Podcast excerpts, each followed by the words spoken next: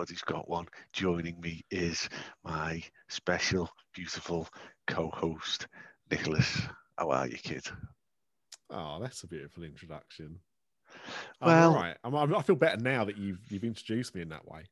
Well, you know, we we stopped podcasting uh, on this channel at Halloween, October 2018. We we just remember you had something outside your window, Yeah, and you weren't you weren't sure if it was aliens or a ghost.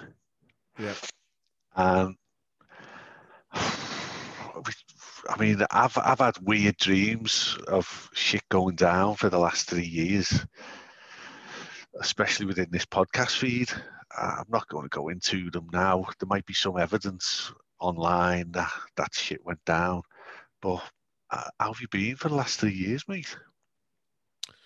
It's been weird. You know, I've I've been doing some podcasts, but I don't know what happened. Like it feels like it was only like recently that we recorded an ego, and yet you're you're trying to tell me now that it was you know almost three years ago. Yeah, I So don't know I'm, if I'm questioning everything now. I don't know if both of us have been abducted by aliens. Uh, I mean, in the, I had this weird dream that out of my anus um, sprouted the podcast network. It's very very possible. Do you know what I mean? Yeah. Uh, so yeah, nice to see you, mate. You too. Uh, it's an absolute pleasure, as always, whenever we do get together. If anybody is still on this feed, if anybody's still subscribed, bonjour to you too. Uh, I don't think you two subscribe. Imagine if Bono's sitting in the bath now, drinking a fine uh, Irish Guinness, flicking his bean because he's got a vagina somewhere. Might not be his Okay, I'm glad vagina. you cleared that up because I was thinking I don't understand how that how that actually works biologically. But now you've you've you've kind of covered it off. So He might have one in a jar or something, like whiskey. You might have whiskey in a jar with a vagina in it, and he's in the bath listening to us now, flicking it. do you know the weirdest thing as well, right? Is that obviously we're not uh we're not together, we're not in the same room. We are together, but we're not in the same room. And you know, it's been three long years and we're both wearing glasses. Yeah, Now I don't I don't wear glasses very often. I should be wearing them a lot more than I actually do. Um, I. In, in the three years of suspended animation when I was uh, battery battery powering the uh, machines in the war against man, um, my vision went. Ah, so now I, okay, I wear glasses permanently. Yeah, I take these off. Right, you just look like a blur of hair. And I kind of look like a blur of hair though to be. to oh be yeah, there you are. There you I, if I do that, yeah, you look fine. Ah, oh bless. I don't know. I can't even describe what my glasses do, but like things are a little bit clearer, and and it does mean things are a little bit nearer. Well, Eve, I've never really had glasses before, so our Eve wears glasses and she technically doesn't need glasses, but she was told by the opticians to wear them because they help her focus. okay, yeah, yeah, maybe. Maybe. Um, I mean, I wear I wear Witchcraft.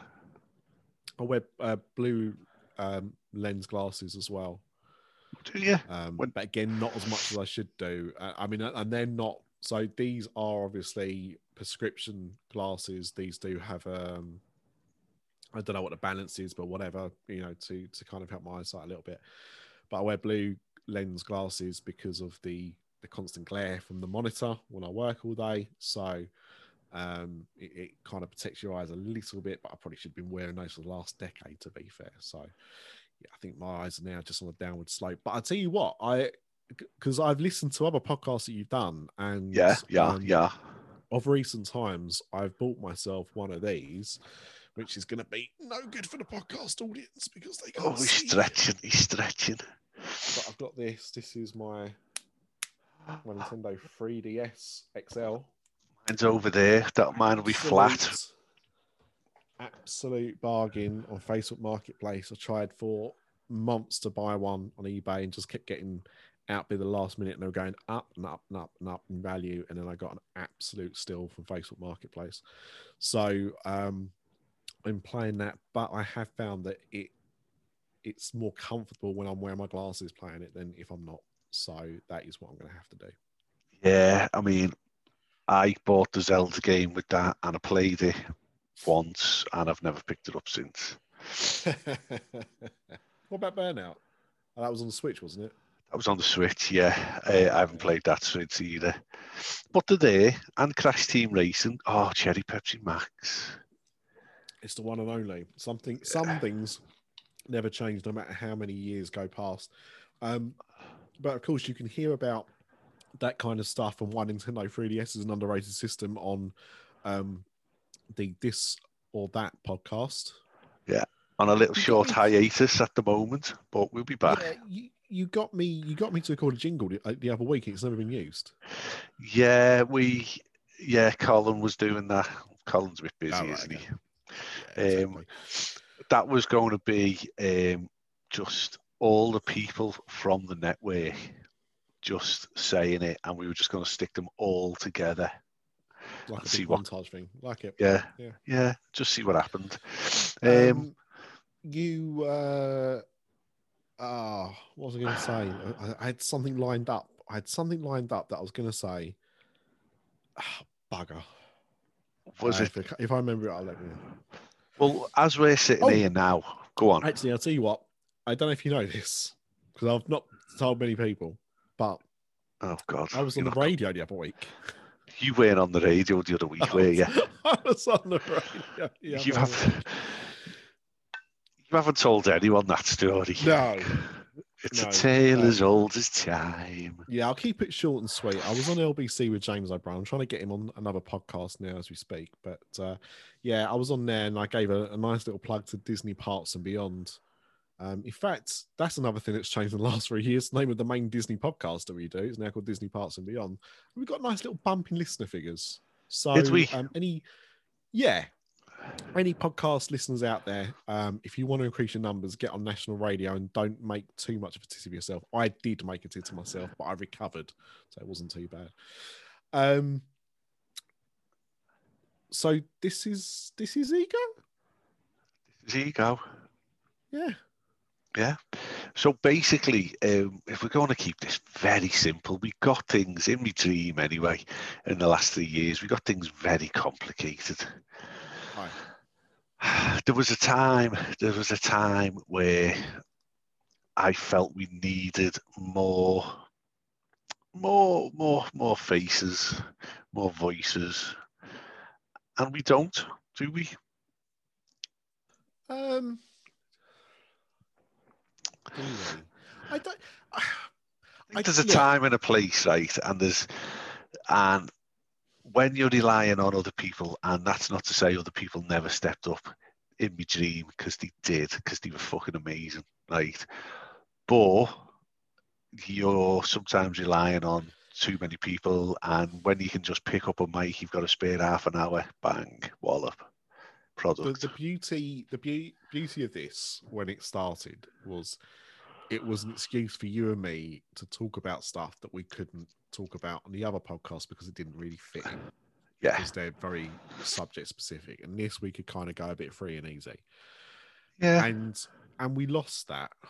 And there was nothing wrong with the stuff that was happening in your dreams. Some of the content was absolutely gold. And I really enjoyed, especially um, the episodes that uh, you imagined happened where we had four decades. Yes. To pick uh, some songs from, from each decade and, and talk about why they were great and whatever. So there was some really good stuff that came out of it. But I think the core concept of what you had envisioned this to be had dramatically shifted. And I and and look, right, let's not beat around the bush. If there's one thing that we both are, it's we get our knickers in a bit of a twist sometimes. Excited, and, excitable. Well, I mean, I have tried to walk away from podcasts probably at least once a month for the last three years. I will yeah. just have a complete wobble, uh, sometimes it's because something's upset me. Sometimes it's just because my brain's had a bit of a fart and there's no rhyme or reason to it. And I just think, you know what? I could just do with none of this. And then after a little bit of time has passed, maybe about 10 minutes, I'm back on the wagon. And you're no exception to that. You've done the, the same thing and you've gone. And the thing is, you come up with ideas, and we both come up with ideas, and it's something else to do. It's it's something else you've got to find time to fit into the schedule, and something else you got to edit, and something else you want to promote, and it sometimes it's just a bit much, isn't it? Yeah. And oh, oh yeah, yeah, yeah. You've started podcasts and ended podcasts and and restarted them again, and there's other podcasts that you've started doing and stopped doing and never gone back to. Yeah. So you know, it, it, sometimes it just happens. But I think the beauty with this is because of the nature of it, it could have a long hiatus. It could go away for three years and come back, and it picks up where it left left off because it's about what's happening now. What happened three years ago or in, in between times is almost irrelevant. I loved the in my dreams. I loved the episodes um, where they were music centric and they were like related to this is what I'd have at my funeral. And they're all still on there, just in my dreams. And basically, people go deep and you hear a, a different side of people. And, and some of that yeah. content is fucking brilliant. Loved it. But what we come on to do, because we're here now, we're both just going to bring a topic. We're going to. I'm going to ask you to talk about something with me, and you'll ask me to talk about something, something current, something, whatever, anything. How big's your knob? Uh, what does cheese taste like? What's in your ears? Uh, what did you have for your dinner last week? What do you think of uh, Batman versus Superman now after all these years? Just all that, just all that type of stuff, really. Just anything, anything. I mean, there's been a there's been a few big things, hasn't there? Yes. the last few days. So now, when you came to me and and said that you want to bring this back in the original format, I was like, okay, cool. I wonder where we're going to start, and then basically, fate has helped us. Really. Well, yeah. Given so, us stuff to talk about. We we we we've had we've got two topics, but then I Oh, topic, said it's got hazelnut on every bite. it used to. Nowadays, not quite so much, but I, I basically just said, look, can we delay ten minutes? Because I was going for a piss and to make a cup of tea, and then you come back with, "Oh, are you watching the trial?" yeah, and I was like I, I, instantly knew what trial, and I was like, "What trial? Uh, what channel? CNN? Bang! Put it on." And oh my god, how to how to open an episode? Fucking hell, me. Well, look, let, let's think. If you know, in between your dream starting and your dream finishing, so we're back doing this, right? We've had a global pandemic We've we had have had something. Donald Trump. Well, he was there before as well. But the thing is, we we had this thing which has, and I remember, I remember in February reading about this thing that was in China, and you know them saying, "Oh, it could, it could spread, it could spread," and then it started, you know, it's appearing in places in Europe, and it's like, oh, and I remember talking to my, my wife about it, and she said, Do we need to be worried? And I said, Well, I said, you know, it's not here yet, but they are saying that potentially it could be.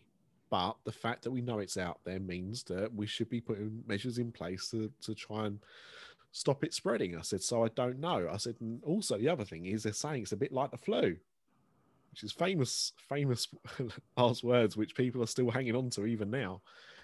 Um, and it's really funny because it was about that time that we actually got it, but we didn't know what the symptoms were, so we didn't know that we had it. Um, but the world in the last 14 months ish has just everything's changed. Everything's changed. You had to you do a job, you don't you can't work from home and yet you were. Um and and the world had to to change how it did things.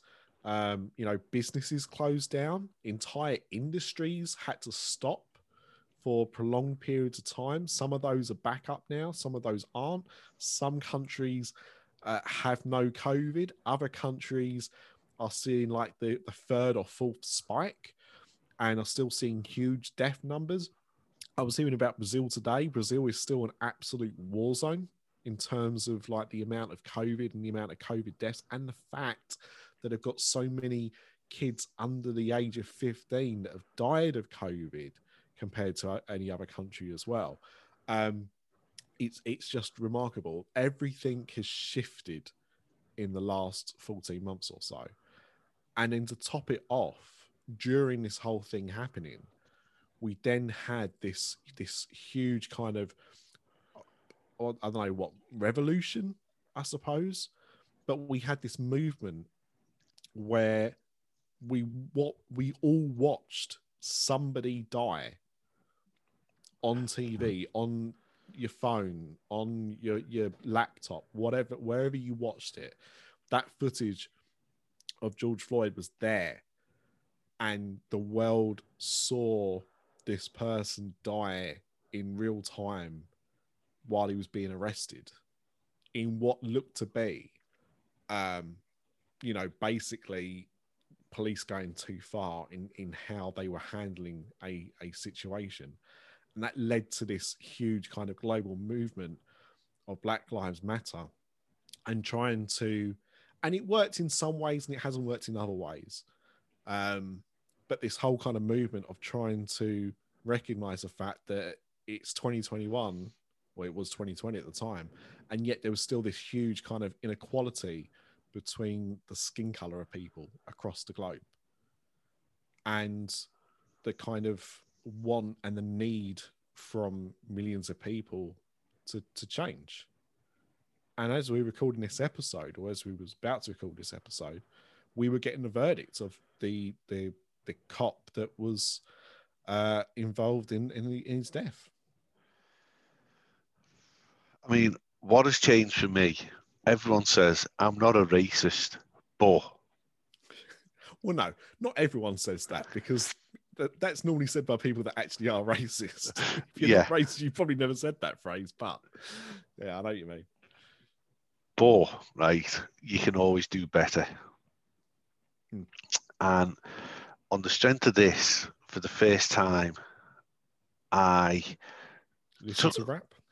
Yeah yeah decided to do something about it for and because I'm not going to go and storm the capital. I'm not going to go protesting. I'm not going to do all that palaver. But what I can do is change myself inside. Yeah. So Yeah. I went the New York Times, I listened to the daily podcast. They put out a podcast. I can't remember the year. I'm not American. Is it 1776 I think so. Yeah. when the first slaves were, were taken across? I mean, 1776. Just uh, that's a, a, a song from Hamilton, so that's Yeah. why I'm thinking of that. So it could it could not be, but Um, yeah, but but the, let me find the podcast because if I'm going to put this information out there, it needs to be legit. But it was it was a you mean not like other podcasters are doing at the moment. yeah yeah it it was a it was a like a 10 episodes 17 76 no it's not that uh, new york times yeah it was and it, it was just basically the history of what it's like to be black in america going right Mhm. back going right back from from the slave trade from uh, black music getting stolen, um, you know, the black and white minstrel show, all this, and right up to if you if you're applying for a job and you're black, and there's a white man there standing next to you. 16, 19, the podcast is called. I was a, I was a few a hundred years out. Odd. As I think it was because of Hamilton. He was Yeah. seventy six. Yeah, um, and it's it's literally five episodes, is it?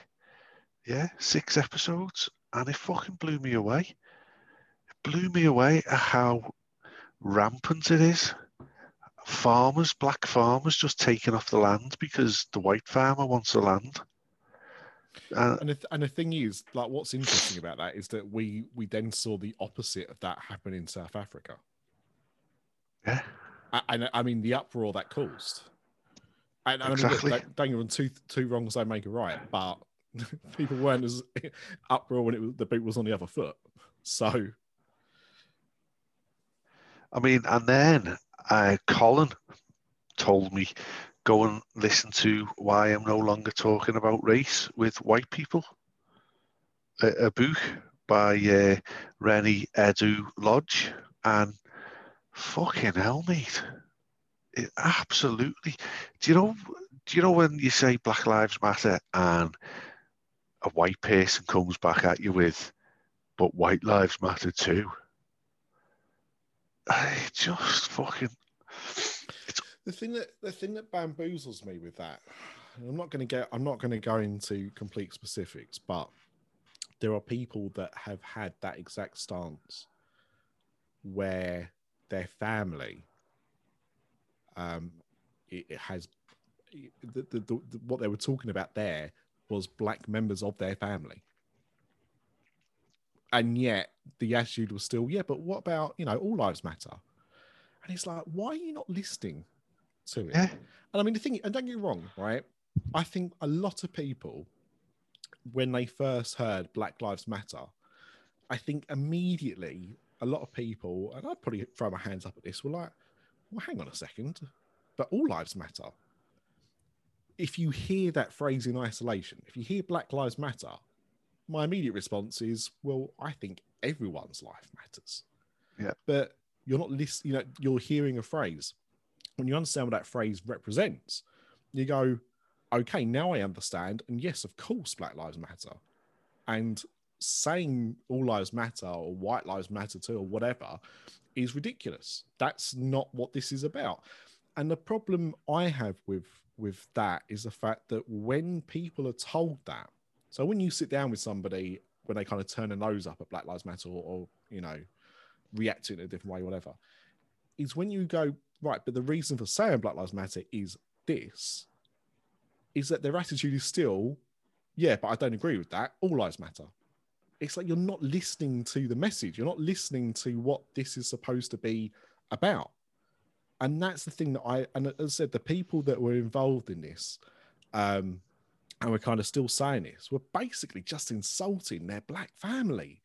And it's like, what the hell? Why are you not listening? It was incredible. It was incredible, and I'm I'm quite I'm quite glad that most people that I'm either friends with socially, obviously in real life, don't have that attitude, don't share those views. You know, we do have very similar kind of views to each other with regards to that kind of stuff. But what was good is those people who might have been school friends or might have been old work colleagues or something that when I saw that they were still of the you know all lives matter movement it was very easy for me to get rid of them out of my life it's a very good excuse i don't need that Yeah. toxic you know Exactly, attitude exactly. around me so i can just cut you out of my life you're not gonna you're not gonna you're not gonna worry about that The, the Um, thing, the thing that switched me on right to me was after I've listened to that podcast, after I've listened to that book or read the book with my ears, because people say they read books with their ears now. We're out on a bike ride. It's a, it's a Sunday morning. We're going up Otterspool, and as I'm riding past people, I'm saying good morning to them. Morning, morning, well, and they say good morning as you fly past. Yeah. Subconsciously, two black lads are riding on bikes, and the first lad who uh, who comes to ride past me, I didn't say good morning to him. Right, and I just went, what the what the fuck have I just done that for? Why haven't I just led onto him? Why haven't I? And then the next black lad who rode past because they were behind each other. It was that that's like split second thinking in my head, joining the dots up. Oh fuck! It was like a fucking light bulb bang going on in my head. So I led on to the next lad, morning, and he led on to me. Fucking weird. And it's that so, that type of subliminal. That is Black Lives Matter in a fucking microcosm. Yeah. Why have we got on job application forms, right, for diversity fucking stuff? Why do we have to tick whether we're white, black, Irish, whatever? Because if you're the fella who's picking somebody for a job and you're going through all that and you're not racist, but you don't let on to that lad because he's black in a split second. Yeah. If if you don't, and this is why black people are so far behind in everything. They have to work so much harder just to get to the same position of their white colleagues. Their education is always stunted. They, I mean, especially in America, the whole black community in America, it's all like the uh, the Italian, the Chinese, the Russian. Yeah, I watch all the New York vlogs, and you've got all all these different um, nations all through New York City, haven't you? But then going out into the suburbs, it's all white, and all the black people are in slums, and it is it's Yeah. poor housing. And because they've got poor housing, they've got poor schools. And because they've got poor schools, they've got poor education. Because they've got poor education, they've got poor jobs. Because they've got poor jobs, they can't get out of the slums. And it's it's just how I mean, hopefully more people are switching onto it.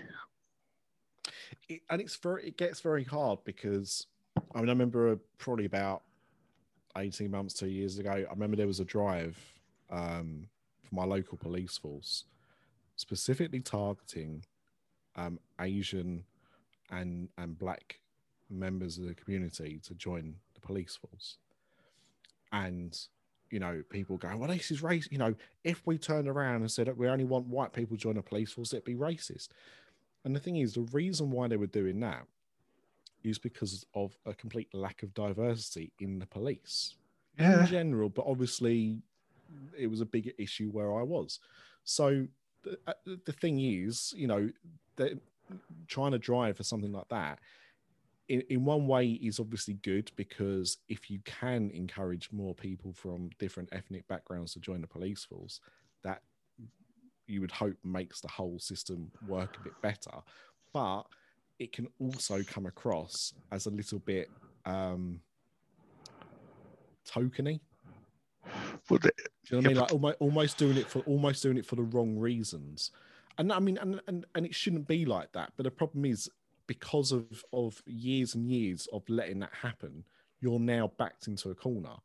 Um, company I work for after George Floyd, so probably about July last year, announced that they were going to do a, a, a diversity review and they were going to make sure that um, they were going to push people from uh, different ethnic backgrounds into other, you know, to, to higher positions within the company. And I was talking to my colleague about it, who is black and has had um, issues there in the past, and other places that she worked as well. Said, yeah, on the one hand, it's good because you do look at, you know, like the top level and it's like, you know, top level, so white kind of thing. But also at the same time, if you're now pushing people because you want it to look more, more diverse, you're doing it for the wrong reasons because now Yeah. you're kind of going, we need to then make a- sure this, this looks a bit more like a rainbow rather than just, you know, a, a blank piece of white paper. And, and so in a way you're damned in if you do damned if you don't but the problem is if you hadn't have been doing this in the first instance you wouldn't have to look so desperate now doing it because that's what it now looks like it looks like a desperation yeah, it's a tick box We exercise do- now. yeah we Yeah. need to do something now because of it and that's not how it should be it should be done on ability and the problem is and I've seen this in various workplaces that I've been in over the years. You do see people that you think, why are they not getting promoted? Why is that person not getting promoted? They're doing a really good job, but that new staff has got a job like as as kind of leapfrogged them career wise, and I don't understand why. And, and now you kind of like think, well, maybe it, it makes more sense now that that's probably what it was, but you've you've let it happen for too long, and now it's a problem. And now it's going to take years and years to fix, and you haven't got it. But going back to what happened today, so we had the court case, and this is why we recorded a bit late. We had the court case of the cop who had his neck, uh, had his knee on George Floyd's neck, um, and he got found guilty on all three counts that he was being charged for, including second degree murder, which was the It most was serious of the offences. it was so anticlimactic because the judge is reading Over it. really quickly, wasn't it? Well, if that- quickly. If if that was on a film, it would have been found guilty, bang, and the gavel coming down, and and there'd be gasps, or there'd be people Yeah. kind of throwing their hands up in joy, or what? There'd have been something, and there was nothing. There was no reaction or anything. the racist murderer is uh, just sitting there blinking behind his mask, a mask he wouldn't have been wearing, uh, you know, when Trump was in power because he would have been enabled to just not wear his mask. And he just blinks passively. And because the judge is reading out everything official to make sure that it's all cast iron, Mm. it, it, it just, we, we had to do a double ta- take. Did he, did he say guilty then? did he say guilty then? You know, and then he went through every juror. I mean, them jurors, did you see how, how high the numbers went? It was up to like a hundred of, so they must have gone through hundreds of people to select them jurors to make Oh, they would have done Yeah, because of the because of the high profile nature of it. There would have been. I mean, you've But- watched films and stuff where they they go through that process, and you're allowed so many um vetoes, aren't you? Like each Yeah. side, you can like Did strike someone down because you don't like the look of them or something. basically do interviews. They interviewed them. They literally interview them. Oh, that he'll be a good one for to have on our side. Yeah, put him in. Have you ever done? You ever done jury service? No, I'll oh, tell you about jury. I'll tell you about jury service in a minute. Um, but yeah, I know you mean it, it was a little bit anticlimactic, and the and the the worst thing with this, right? I was in no doubt in my mind when that footage came out, and you know when you see it again, and obviously because the court case has been going on, you know they had to show the video again in court, and they showed the body cam footage and all this kind of stuff. You watch it and you think he can't not be found guilty. There is no way that you can you can not find this person guilty for this crime. It's clear as day. You've got lock, stock, barrel on video. You have got this guy bang to rights. You can see what he's done, and you can hear him saying, "I can't breathe," and you can see him complying when they said that he wasn't complying. All this stuff, and yet I'm sat there waiting for the verdict, thinking he's going to get let off. Yeah. and it's because you know you you you've seen it happen before.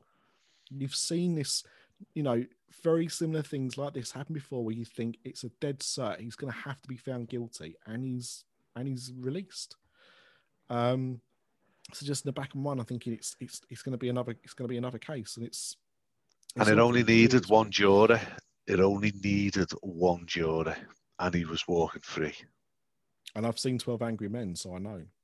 11 hours to get to that decision. Yeah, and I I was a juror four years ago. I want to say. Um, Before the big dream. I know, I know. I spent, uh, I spent the beginning of jury service reading uh, Christopher Ripley's Halloween Horror Nights book. that's what took with me to read. But um, I was on a case, and it wasn't. Um, I was only there for two days before I got I got actually put on a on a on a uh, case, and um, we were only there actually for two days, I think. It was quite a short case. Like, you know, the you know we listened to all the evidence and we had to go and deliberate. And the worst thing um, about this is they really emphasize over and over again the fact that you have to be, you have to have no, um, no kind of concept at all that he could be innocent or the person could be innocent. So you have to be absolutely 100% he's guilty. If there's any doubt in your mind that he may not be guilty, you can't say that person is guilty. That is they they hammer that home. And I remember we went to when we got uh, sent out to to make our verdict. I'm sat there uh, with with everybody, and immediately they're like, "Oh, well, he's guilty, isn't he?" And I went, "No." And I was like, I hadn't even seen to 12 Angry Men by this point, so I was like, I didn't, I didn't know what was going to come next, but I was like, no.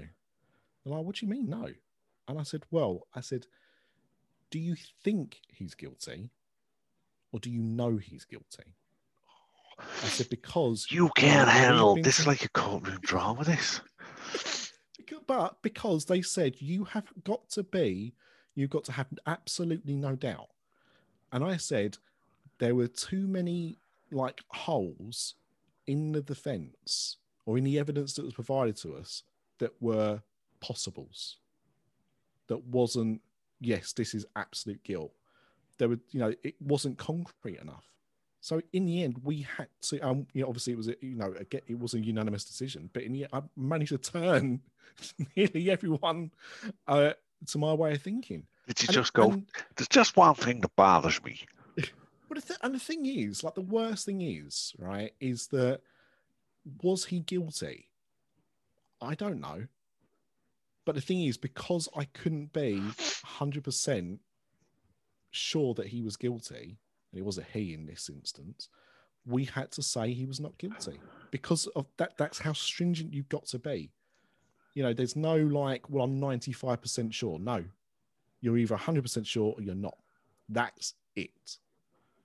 So it's really, it's really tough being a juror. I want to do it. Yeah, I, I'm. I, I, said to I said to my wife actually. I said like I'd love to be called up again. I really wasn't looking forward to it, but yeah, I'd, I'd John Jordan is out there somewhere. He's going to get me on it. Juries in 18, 1896, didn't he? Yeah, yeah.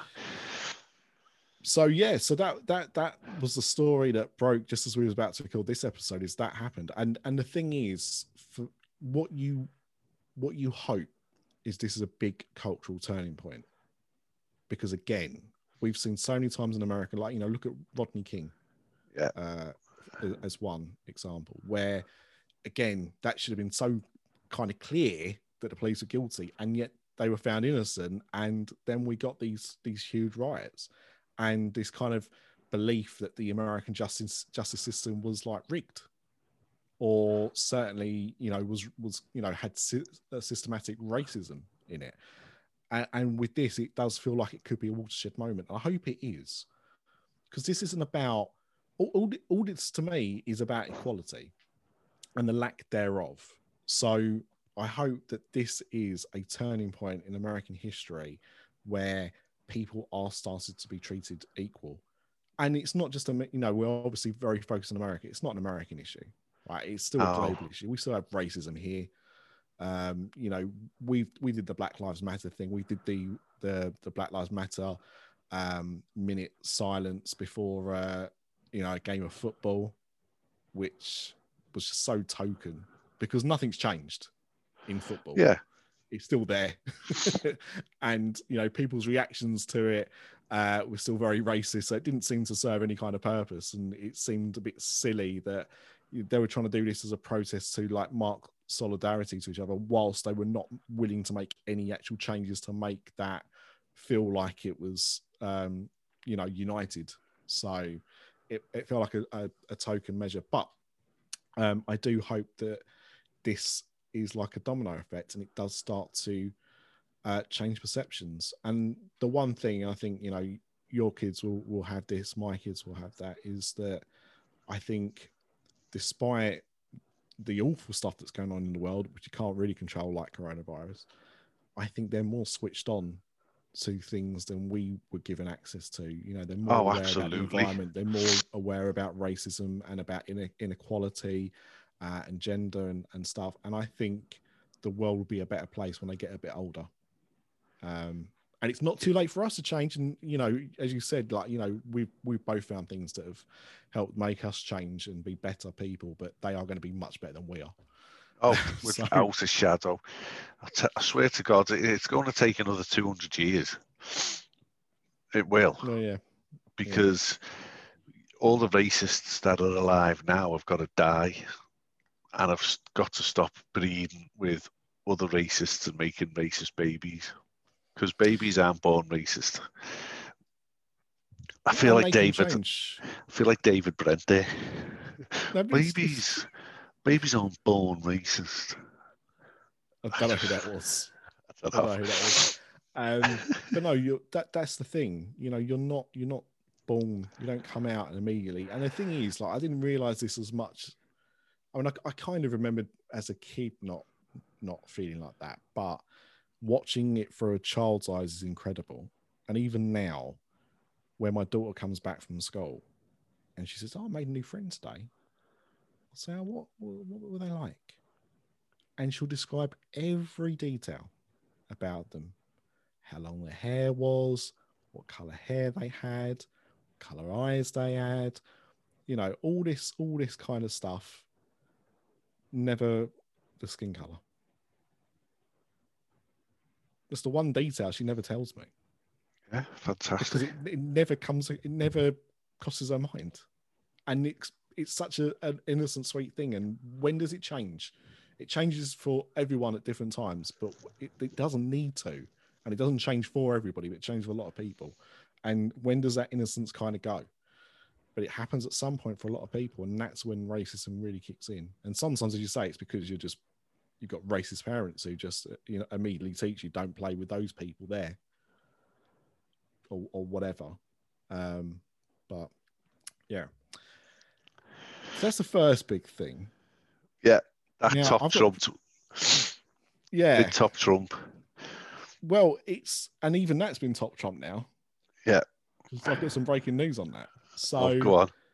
What? So what was the other? What was the the first thing we was going to lead with tonight before before that? Uh, Super League. European Super League. So I didn't say it never said European. That's the thing. It never said European. Andy Dawson said that. It just says Super League. Super League. Okay. Okay. So, so, you could have had any team from anywhere in the world. No team's good enough outside of Europe, mate. Five teams it's with invitation. Like, it's a bit like the baseball World Series. Like it's the World Series, but every team's American. So didn't they have some China? Yeah, it was, Japanese, Japanese team for a while. Yeah. yeah. Um. So this this kind of broke on Sunday, didn't it? Yes. I think I first saw something like Sunday afternoon saying that there was they were expected to announce a a breakaway league of some kind. Well, it just started. I mean, it came out. So on Monday, UEFA were supposed to announce their revamped Champions League and right. the revamped UEFA Cup, and so the revamped Champions League, they wanted more teams involved so that there's more fixtures, and the same with the UEFA Cup, more teams involved, more fixes. So in a, in in effect, creating a European league. Yeah. But well, that's what the, the I mean. The Champions League is called the Champions League. It's a league, isn't it?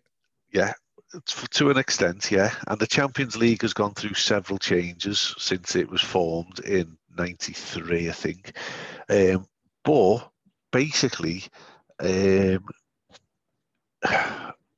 even though UEFA were redoing the Champions League, there was one of the versions of this champ- new Champions League that would have the grand old teams of Europe guaranteed to be in the contest every year, regardless of where they finished in the league. So Real Madrid, 12 times winners, they would be in it every year. Liverpool, six times winners, they'd be in it every year. Um, Ajax, I think, have won it several times, maybe the same time as Liverpool, same six times maybe every year. So you get the feeling, right, that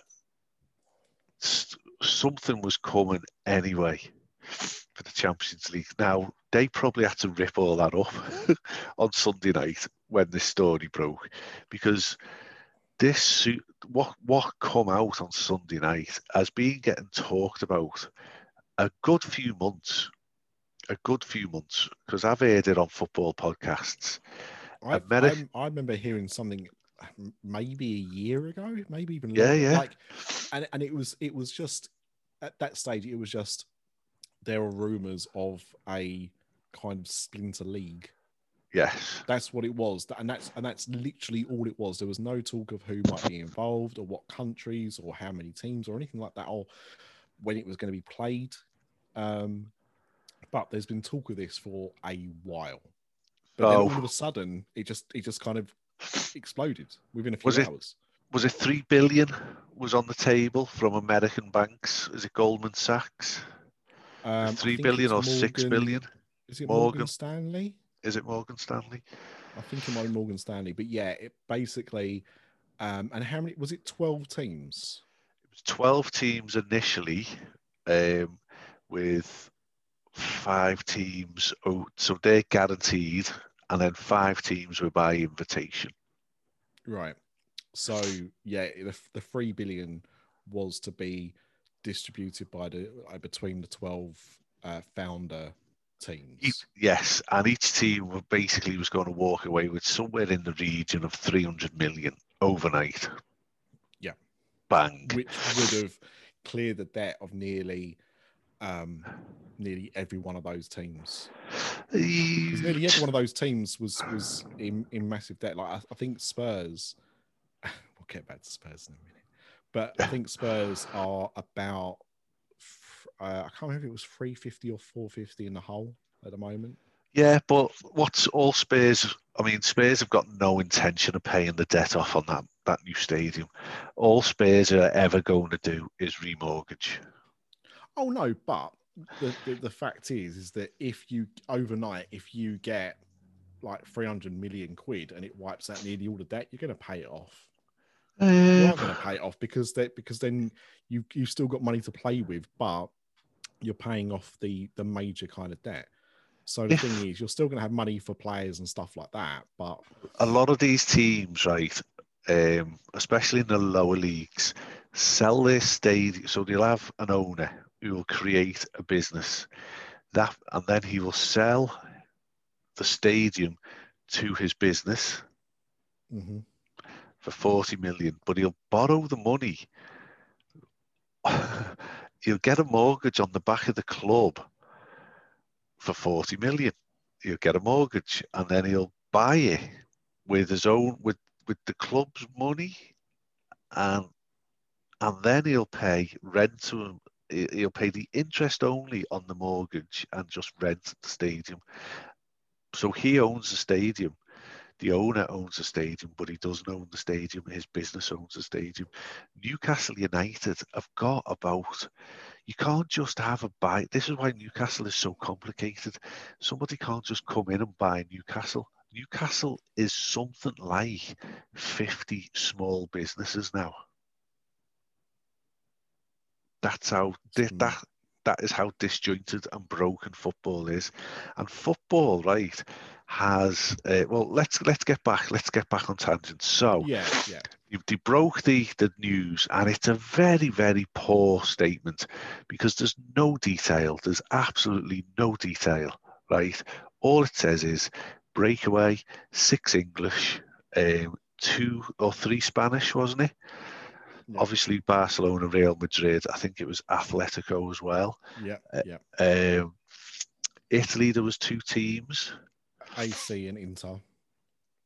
Yeah, both them land clubs. Yeah, yeah.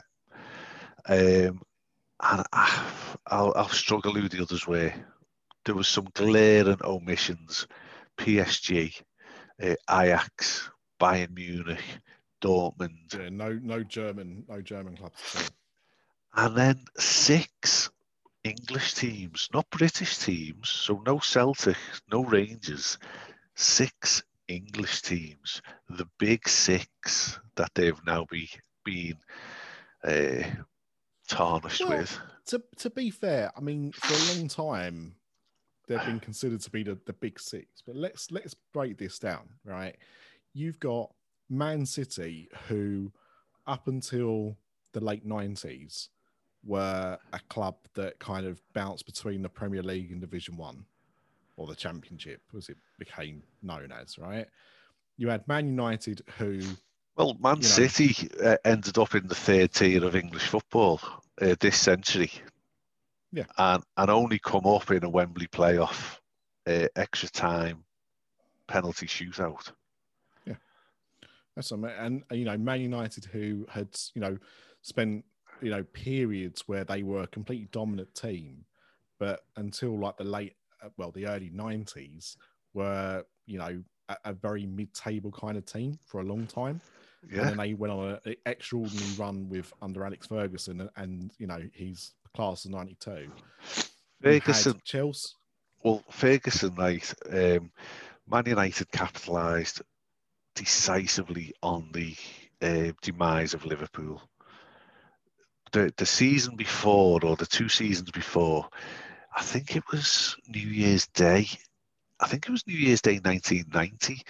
Man United were in the bottom three of the league as it was back then, and it was the FA Cup final that year that kept him in the, kept him in his job.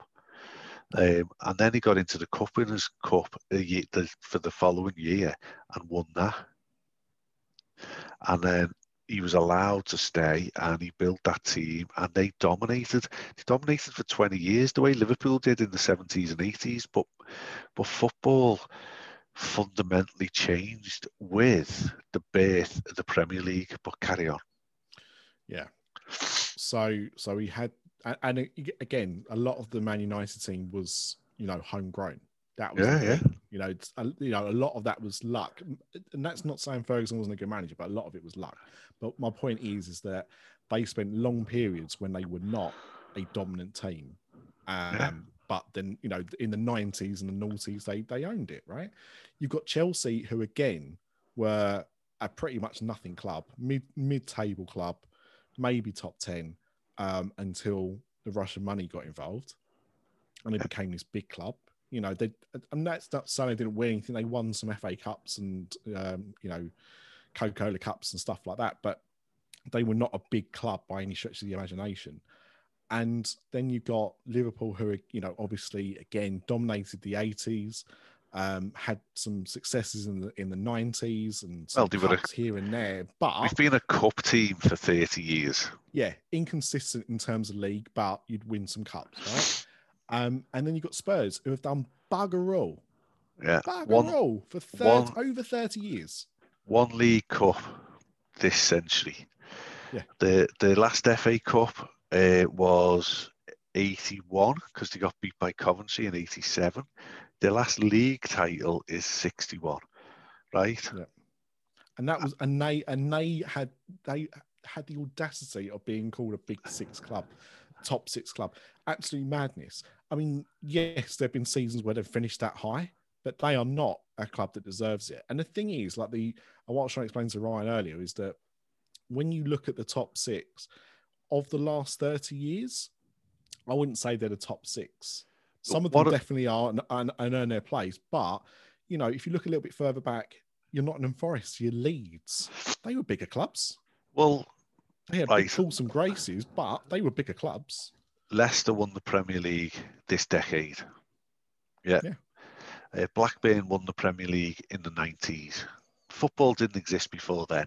But if you're talking about it anyway, Aston Villa won the European Cup in, I want to say, 80. Nottingham Forest won it in 78. No, we won it in 77, 78. Nottingham Forest won it in 79 and 80. Aston Villa won it in 81. No, we won it in 81. Aston Villa won it somewhere, right? Forest won it twice as well. Both of them are bigger historic clubs than Tottenham. Tottenham, yes, they won the double in 61. I'll give them that. They had Jimmy Greaves, brilliant. They had Gary Mabbutt, Glenn Hoddle, Gazza, Gary Lineker. They've got fucking Big Chin now, whatever his name is, Harry Kane. They're a, they're a, they're a Premier League team. They're not like this. This notion of the Big Six, right? When the Premier League is formed, I think only the winners go up into the Champions League. But the Champions League is reformed, so the top two go up into the Champions League. So then you've got the big two. Then it become the big three. Then it become the big four, and the top four are going up. Now it's the big six because five and six get into the UEFA Cup. So Europe have created this problem themselves. Well, and also as well, like sometimes it wasn't even your league position, was it? It was also if you won a cup. So if you won the FA Cup, which sometimes, you know, could be, uh, was it Wigan? Wolves that won it? Wigan, Wigan. that was it, not Wolves. Yeah, yeah, yeah. So Wigan got into Europe. Didn't deserve to be in Europe. They it wasn't. Did they get relegated? Yeah, but they year? still won the cup. But they won a cup, so they go they go into Europe. So, you know, Liverpool, that's not an Liverpool won the European Cup in 2005, one of the greatest nights of my life, right? With one of the worst teams in living memory. Yeah. They they were knocked out of the third round of the FA Cup that year. Dimitri Traore, one of the shittest defenders to ever pull on a Liverpool shirt, scored an own goal that knocked us out of the FA Cup that year, has got a European Cup winners medal. Good luck to him. He was in the team that did it. It's one of the greatest footballing comebacks in the history of sport. But did, should we have been in there? No. So the the Champions League, right? These this not the big six, but not even Man City have not even. I mean, yet they win the Premier League now, but they don't win the European Cup. Do you know why Man City? Like, oh, I'm getting all over myself. Man City wouldn't have been in the Champions League as a right. The old, these teams that were going to be in the Champions League forever, basically Yeah. it was going to take into account the where they finished in the Champions League in recent years and their past history, their past glories. Man City wouldn't have been at that top table. United would have been. Chelsea And might have got in because they've won one, Spurs good enough. but Chelsea are consistently semi-finalists in the in the Champions League, so they might have got in. Spurs not in a million years. So let's look at the Premier League teams now. Everton, they win the Everton Cup every year. Everton finish seventh every single year. West Ham this year are actually in a, pre- a Champions League position. At the Um, moment, they're they're the the highest ranked club in London. Exactly. By a mile, right? Well, by a few Jurgen yeah, Klopp, but even even Jurgen Klopp said yesterday before the match, you know, I like the fact that West Ham United could be in the Champions League next season. I don't want them in the Champions League next season because I want their place. But he wants their place by finishing fourth. and, and that's and that's what it should be about. And I mean, look, don't get me wrong. I'm, I've been a West Ham fan all my life, so I'm not used. You know, I'm getting nosebleeds being up Yeah. in fourth. I'm not. You know, I'm. This is not the West Ham I'm used to seeing. We've had a very good season, but the simple fact is, you've got this competition created, and the worst thing about this whole concept is that not only were you creating this thing, but the the beauty of any cup competition or any kind of European league that we've got at the moment is the fact that you might get your Chelsea, your Man United, your Man Cities every year because of where they finish on the table. They're always going to dominate in the, in the, in the Premier League, they're always going to win an FA Cup or something. But, um, you know, you would get other clubs that would do it. The whole purpose of this new Super League is that these 12 teams, these founding members, were going to be consistent. There was never going to be Spurs could have the shittest team known to man, and they'd still be in this Super League because they're a founding member. That's not how this stuff should work. There's no competition here. It's like uh, the way I felt about it is, you know, when you get things like the Emirates Cup, right? Or whatever they're called, you know, you know, yeah, yeah, yeah, kind yeah. of the sponsorship competitions where, so in the Emirates Cup, you've got Arsenal and um, the other, I can't remember the other teams that Emirates sponsor, but the other teams in Europe that Emirates sponsor. So they have like a two day tournament where they play each other in a little like fun competition and they get a cup at the end of it. Right. Yeah. And that was to help pay for the Emirates Stadium. Right. And the whole re- the whole reason they do that and the whole reason teams don't change is because it's for a very specific purpose of it being promoted by the sponsors of those four clubs. This Super League had none of that. It was bankrolled by a bank. Um, it was going to be a separate competition and it wasn't going to change. You had, as you said, like the five invitations or whatever it was that you know they could they could offer out to outsider clubs. But your main 12 clubs, your founding members, were going to be there year in, year out, no matter how good or bad they were. And that is not a fun competition to me. That's not a fun competition. There's like, and we're picking on Spurs here, but imagine being a Spurs fan now, right? And you are, you're, you're seventh or you're ninth or whatever, but a couple of good results, you might still scrape top four if everyone else collapses. But imagine being a Spurs fan in this new Super League, right? And you are getting tonked every single game. 4 0 home, 4 0 away, 4 0 home, 4 0 away. What's it like to be the Sheffield United? I mean, no fans this season, but, you know, Norwich, Norwich yo yo. They went down last year, they're coming back up. So they, if the fans had been in the stadiums this year, they've seen Norwich do another 90 point season. Phenomenal.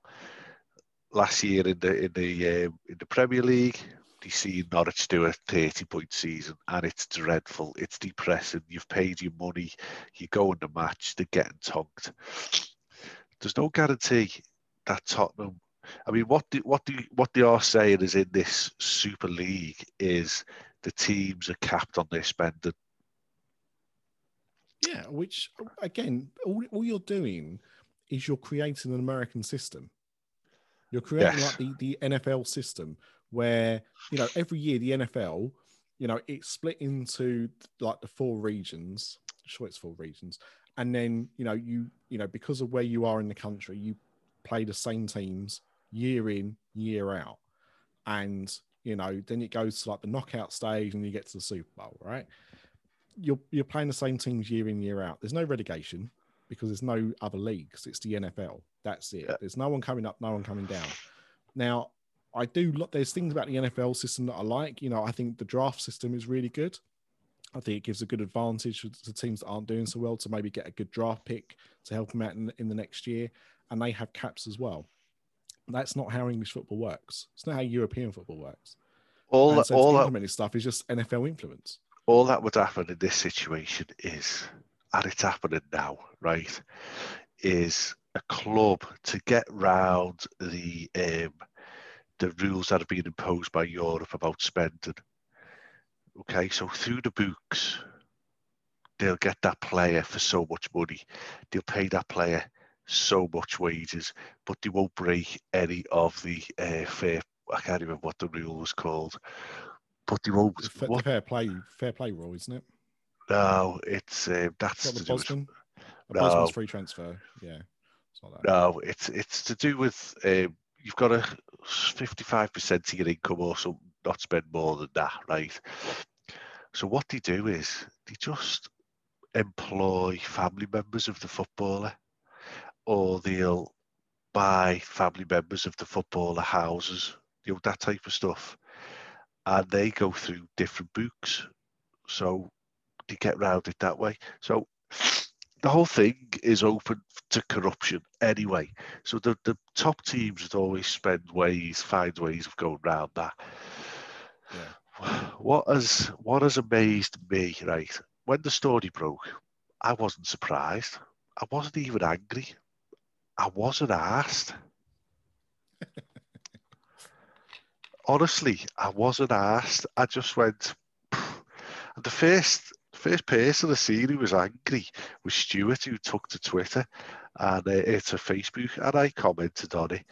And because I mean, I'm a Liverpool fan. I don't go to match. I watch them on telly uh, when I'm not working, whatever. But Liverpool have, you know, Liverpool puts it out there of you'll never walk alone and this is different and all this. We're different. We're for the fans. Liverpool have historically shit on the fans. Liverpool fans walked out of that stadium in protest about five, six years ago due to £77 tickets and all this type of stuff. Liverpool fans have been treated like a fucking commodity. You want, uh, you're selling a product, right? You want a stadium that's packed out and full for the sponsors, for the football, for the television, for the atmosphere, the famous Kop. I've been at I've been at Anfield recently in in the last few years, and you can hear a pin drop. The famous atmosphere. And and the problem is, and so again, where you differ from like a Spurs is that you, Man United, Man City as well, you attract tourists. Man City so can't even is, sell their sell their stadium out. That's fact. No, it's, it's, a massive stadium, but the, but the thing is, is that tickets will be sold to tourists. It's not uh, that massive stadium. It's sixty thousand tops. No, but it's still it's still that's sixty. West Ham's West Ham's got a bigger stadium than Man City. Mm, I'm more on that in a minute, but but the, fact is, is that you know, and you've said before that it's hard to get uh, tickets for Liverpool games. It's hard to get uh, tickets for Arsenal games. Now, Arsenal's a bit different because their capacity is much lower than. Uh, I can't remember what the capacity is for the Emirates now, but uh, I'm, I'm sure it's quite a bit lower than Liverpool. But there's supply and demand, and you also get a lot of day trippers, right? So they don't care. All, all they care about, all the all these big clubs care about, is selling tickets. It's trying to sell out right? They don't care who's it, who's buying the tickets; they just want them sold. Yeah, so as you exactly. say, there is no kind of there is no kind of loyalty or anything like that because what there's no need. They want to sell it, and that's all they've got to worry about. So, I mean, you know, West Ham. You know, people always talk about West Ham and the fact that they're homeless, they don't own their stadium, and everything like that. Like what people fail to like remember about this is that when West Ham decided to, and we had to move out of our stadium um, because you know we'd outgrown it, it needed too much doing to it and everything like that. But the whole problem with it is that we tried to buy the, the London Stadium. You know, when that came up, we tried to buy it. We put a bid in for it, and who complained? Who contested it? Spurs because they decided they wanted a new stadium. Now, we were ready to buy that stadium and convert it into a football stadium. In the end, Spurs got involved. We were then not allowed to buy the stadium. So instead, the agreement was we could rent the stadium. We could be tenants there, and that's it. And that's why the stadium is in the the kind of state that it's in. And look, I've been there, and it is no Upton Park, right? Atmosphere wise, it is no Upton Park. Oh but, shit! No, but it's no. But that's the thing. It's not. It's like I've I've been to the Emirates, right? And the Emirates was built, you know, purposely, well, supposedly purposely to be a football stadium, and it's fucking awful. All new modern stadiums are soulless. They suck the soul. I've been to Wembley with Eve, mm. and it was only to watch the Women's FA Cup final, but the new Wembley is dog shit. All new stadiums shit. Tottenham have got in on the back of this um, this new stadium because of the revenue. That's literally it. Tottenham could. Tottenham are in free fall, mate. I mean, I know we're all picking on Tottenham, but you've got, I mean, the Everton fans have been amazing in this city. They've turned on Liverpool, they do anyway. And we've been getting all the gifts and all the, the whatever. it's only through circumstance that Everton aren't at that table. If because they've got a brand new owner, he wants a Champions League football. They're building a new stadium on the docks on Merseyside, right on the Mersey, the docks of the Mersey. So they're moving out of their famous People's Club, Gwladys Street Stadium, Goodison Park, right in a, in a, in a very deprived area of Liverpool. So the People's Club is pulling their, their team out of the stadium. All the businesses that rely on the income of that stadium in the area gone. They'll all shut down. And and I and we saw the exact same thing when Upton Park went. Now, luckily, because of you know what it was like around there at the time, there were only a few businesses that were really kind of affected, and they were like basically food establishments, and some did move over. They were off a tendency in in the actual stadium rather than being outside the stadium, and some took it took them up, others yeah. didn't. Um, but that whole, you know, it, it just changes an area. It does. And the thing is now, um, and I, I remember going to Highbury when that was still, uh, you know, where it was before the Emirates. And, you know, it's very similar going there as it was to Upton Park. You know, you're walking down streets, like just just roads. Yeah. And then all of a sudden, you know, you, know, you walk past some houses and then the stadium appears. And there's something magical about that. Now, when I go to um, the London Stadium, I get off the train at uh, Stratford and I walk through a shopping centre. And then I walk on this big kind of walkway that was there for the Olympics. And then there's a stadium in the middle of nowhere. That you is know, literally parks and everything around it. But do you know what I mean? Like it, that whole kind of walking down the street, smelling the, the burger vans and all that, it's all gone. Yeah, yeah, yeah. Look, Bayern Munich's like that. Right. You know, Ajax. You go to Ajax, and that's in the middle of a. It's got a little shopping centre attached to it. So you're sitting there on the aisle, and there's mothers going into Mothercare. There's a cinema it, it's fucking bonkers. That's the thing is, I'm not saying I'm not saying you know I, I, understand the logic between it, but what I mean is is that you know that kind of history of what football used to be, and it, you know it was always the working class game, wasn't it? Yeah, and, but that it's gone. That went oh, 30 years ago. Absolutely long gone. And like you say, it's you know the Premier League is is a part of that. Now the difference between for me, I know you've got your views on this. For me, the difference between the Premier League and this Super League is the fact that when the Premier League was created, all the t- teams got together and were like, we want more money. We want to be able to make more money than we can do now. So we need to change the structure of this thing. And the thing is, all they did was they really was they kind of re-established the tiers. You know, the they pre- kind of changed, you know, added, added an extra tier and, and knocked the others down. The Premier League was born out of uh, Hillsborough mm. because stadiums needed to be made all seater and the yeah. clubs needed to find the money for that. Um, obviously, the story that was put out at the time was Liverpool fans were hoogling, ho- hooligans, and um, you know it was easy because it was Thatcher's Britain. It was the Yorkshire Police. They were able to lie, doctor documents, everything. The narrative was put straight out there straight away. Liverpool fans had caused all this. Um, so you've got the hoogling element, the drinking, all this, and he wanted to gentr- gentrify the the game basically. And at all seater stadiums made that not only safer, definitely, but it made it easier to uh, put the prices up because you're paying for a seat now. You're not standing in a puddle of piss. You you know you've got a seat and you know you can go and buy your stuff and you can go and have a drink and and whatever. But what the Premier League did is them them 20 t- or 24 I think it was for the initial Premier League. Mm. Um, they literally resigned, as you say. They got more money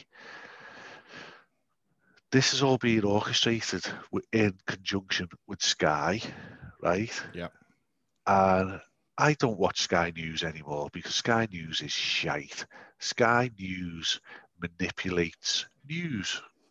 So if David Moyes is having a bad spell at West Ham, Sky News will have a sniff and they will make sure that that story is on a loop all day, every day, until he either turns it around or he, you know, the amount of managers and everything that they've got sacked, the amount of football clubs that they have put pressure on on their transfer deadline day reporting to spend money that they haven't got is mm. ask Sky or the fucking cancer that is modern football, right? And I know how to fix all this, but it, no one will do it because so this story breaks and all of a sudden Sky are all holier than thou, right? Oh, it's it's it's our game, it's the modern game, it's the fans' game, where it's the the nation's sport. Sky this year tried to charge this season tried to charge fifteen pound for a match that wouldn't have been on the telly otherwise because the fans aren't allowed in the stadiums. That was Sky. Mm. BT as well. BT did the same. I'm not just blaming Sky. BT did the same. The, the problem the problem is is how they do the TV rights, and this isn't defending them at all. But how the packet, how they sell, and it's been a problem for a while for me. And we've talked before about streaming and everything like that. You know, we now live in a time where you have Netflix, Disney Plus, Amazon Prime. Um, you've got sports ones as well. I can't remember what the uh, not Setanta, that's long gone. Um, but there's a there's a sports one at the moment. I can't remember that has a lot of the European football on it. But there's lots of there's lots of avenues now of, of being able to watch sports and, and streaming services, and yet we live in this time where the Premier League only allow so many games a season to be televised. Now, what's ludicrous about that is that if you have uh, you know, it's, and it's hard to sort out, so I've never bothered to do it. But um, if you look at like NBC in America, yeah. they show all the games. And, uh, and other countries do as well. But in the UK, they don't want to do that because, you know, they're worried about people not attending football matches, which, well, sorry, if you sell the TV rights for long uh, enough and people pay for it, you're going to get your money anyway. Um, but regardless of that, they've made it very complicated. And so what they did, or what Sky do and what BT do, is they get so many games a season. It might be um, 80 games a season, or what you know, depending on what package that they they win the bid for, or whatever. But you're limited to it. So the thing is, what we ended up in a situation is that BT and Sky were basically showing all the games that they had the rights to, and any other games they wanted to show, they were given the option to but it was an add-on. Yeah. It wasn't part of the agreement. Therefore, the only way they could really justify doing it is having to charge for it. Now, that works two ways because that's extra revenue for them that they weren't going to see, but also it covers the money they had to pay to show those games. Two wrongs that again don't make a right, but the whole the whole system was flawed. What what they should have just done, what the Premier League should have just done, is gone. Look, um, you know, we're in the middle of a pandemic and people can't go to games. So, yeah, you've only got, you know, 80 games to show this season, but actually, we're going to let you show another 20 games and we're going to let BT show another 10 games or whatever. And, you know, allow people access to that. And we're... just as bad as that were the football clubs who were charging themselves yeah. with season tickets. People with season tickets charging them to watch the game they've already paid for. Where that argument with Sky falls down a little bit is, as you've just said, NBC uh, or whoever was paid for the rights to watch. So the games are getting filmed anyway. Well, every game's filmed. Forget every forget, game like, is ignore, filmed. Ignore NBC or any other country, you know, like Saudi Arabia where they show the games as well, or anywhere like that, right? Because you know, televised football highlights have always been a thing right? So there's there's cameras at every football ground. Yeah, and week. then by showing these extra games to get an extra revenue in from their advertisers and blah blah blah blah. but they still felt the need to come and go. Fifteen pounds a fan, fifteen pound working class man in the middle of a Yeah. global pandemic when you might be furloughed and you might not be able to feed your kids or whatever. Fifteen pound, please. And now. It flopped. It uh, flopped. it did flop, and I mean, I put I don't listen to Talk Sport, but I put that on, and you're listening to uh, Ally McCoist and whoever was on this morning and, and yesterday morning doing this preachy, preachy. We're the victims. The football's finished in this country. Blah blah blah. Um, Leeds shouldn't kick a ball. Leeds should all just come off the pitch and let Liverpool win because it's pointless. What are you talking about? You're part of the problem. You're you're owned by Rupert Murdoch, who used to own Sky. Sky is owned by Comcast now, I believe. But eh, the whole thing, football is broken, and what they've done now is they've allowed government to get involved. Yeah, this is where I I get a little bit. I'm not really sure how they they stepped in, but I know that it's obviously become such a big scandal that you know Boris Johnson was like, "Yeah, we're doing it." I mean, look, the first thing that we heard was that the FA had said, "Right, you know, if these teams do this, if they start this splinter league, um, they're out of the Premier League." Yeah. Now, that's not going to work. You know that it was kind of i'm not saying it was definitely an empty threat but at the same time a lot of people were saying well without those those six clubs a lot of the tv revenue. You know the, the Yeah, deals yeah, will be worth less because the, the contracts won't be. Super and also they'll be void. Well and they'll be void as well because if you suddenly go well you know sky and bt would turn around and say well hang on a second. We bought the rights to the premier league and now the premier league has shrunk because you kicked out some teams and we paid all this money and we're not going to be able to show the you know the teams that seem to have the biggest audience so uh, And all they'd have done to combat it is they'd have brought up six teams from the championship, and the championship would have been, oh, Yeah, but it's not. Yeah, but it's not. The, but the, the problem is, it's not that you wouldn't have enough teams to fill the the roster. You you still, you know, you could lose six teams in the Premier League, and it wouldn't affect the amount of games that you would be able to show because you still have enough games in your contract. But the point is, is that the the teams that you know are the the name brands that people may watch um, outside their own clubs for whatever reason. And I'm, I mean, look, that that's specific football fans, right? I mean, I'm not one of those. If I see a Man United game on telly, I don't go, "Oh, well, I'm going to watch that then because I've got nothing else to watch." I'll Yeah, watch exactly. yeah, yeah. You know I mean? But, but but but people do. I right? used to. So I I used that. to. I don't now. I used to. No, yeah, that's that's that's it. So whole load of issues. But the simple fact is, is that they said they were going to be kicked out. Um, I don't know whether it would have happened or not, but it was all dependent on that. You know, then we had um, Jose Mourinho, who must have been on his last legs anyway at Spurs because of how they've been free falling. He gets sacked Monday morning. Yeah. Then, uh, then Boris gets involved. Then the Premier League clubs all get together. You know, as soon as the six. As soon as Boris got involved, right, Thatcher's bastard love child, right.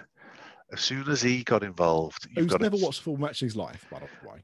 Yeah. A. Tory prime minister, right. Instantly, I was like, "Who the fuck are you telling that we can't go in this Super League?" And now I'm like, I voted for Brexit because a Tory prime minister told me not to. Yeah, exactly. Oh. Reverse psychology. Instantly, Um, this fucking horrible little rat is telling me that he's going to fucking stop it. And I'm like, who are you to fucking tell us we can't go in the Super League?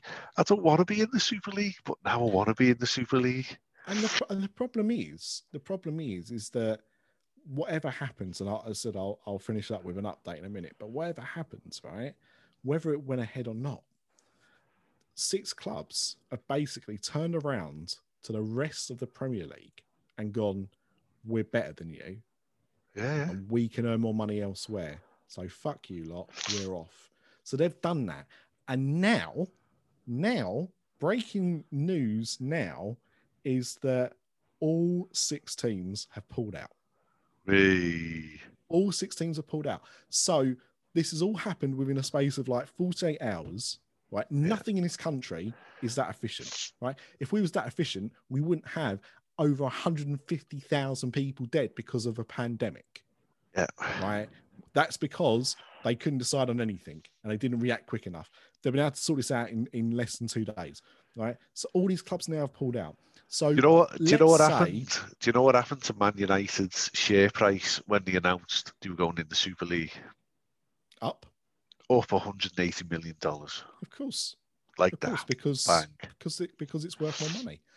So, which is another reason why it's weird that, that Boris got involved because he loves share prices to go up in anything, but but regardless, right? So now, as it stands, as of this recording, right, and who knows what the next turn's going to be, but as of this recording right now, all six clubs have pulled back out of this Super League. Now, Massive. Even if that happens and that remains the same, right? Those six clubs now are hated by every other team in the Premier League and every fan base in the Premier League. And it's not a jealousy thing. It's got nothing to do with that. Like I was getting told today, oh, West Ham fans are getting uppity about Spurs being in the Super League because they're jealous. No, we're we're uppity, or we're not even uppity. We're we're taking a piss out of Spurs being in the Super League because they're the one club that doesn't deserve to be in the Super League out of the other six. But regardless of that, it's because that the, the Super League as a concept was everything wrong about modern football. And modern football is bad enough. The Super League could have worked, right? Quite easily. Mm-hmm. And all they had to do was introduce promotion and relegation. And so every season you end up with a new Super League, i.e., the winners of the, the, the seasons across Europe progress into the Super League for a year, as long as, uh, as well as their domestic season, and they compete in a 20 team Super League and they win it. The winner stays in. Everyone else, unless they win their own league, everyone else would drop out. Quite simple. Here's another thing, right?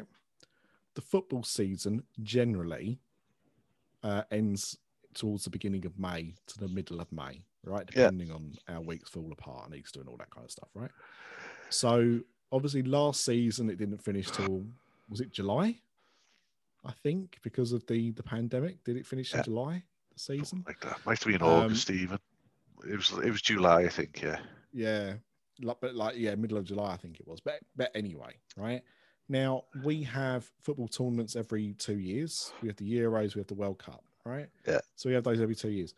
There is nothing. There was nothing stopping the Super League being something that happens after the end of the domestic football seasons. What you have it as like a summer competition because you can knock you could have knocked it out in the space of like two months easy. Liverpool two two years ago, or three years ago now, whatever it was, won the European Cup. The following season, we're in the World Club Championship. Yep. We played, I want to say we played a semi final, so it was four teams. And then we played the final, we won it, right? Four teams. FIFA want to expand the World Club final and make it eight teams, 16 teams, whatever they want to make it. Let's not pretend here that FIFA, UEFA, or the, even the Premier League are squeaky clean in all this. They are all about the money. Yep. What this what this has been is six owners. Two of them, two of them, Man United and Liverpool specifically, American owners, a Russian billionaire, then sheikhs from Saudi or wherever they're from, with Man City, Tottenham. I, I don't know what uh, he. What what is he? What's it? Gold. What's his name? Levy. Daniel Levy. Yeah. What's it? Is he? He's a Cockney, isn't he? Yeah, I think I think he's just a businessman. Is he just a bit? Is he just a manager, or is he the actual owner? No, yeah, he he he runs the club. Yeah, So he's not the owner. Um, no, I think there's someone else involved. I think I think it's it's uh, like a partnership thing. I think he, he owns so much of it, but there's some there's someone else involved there as well.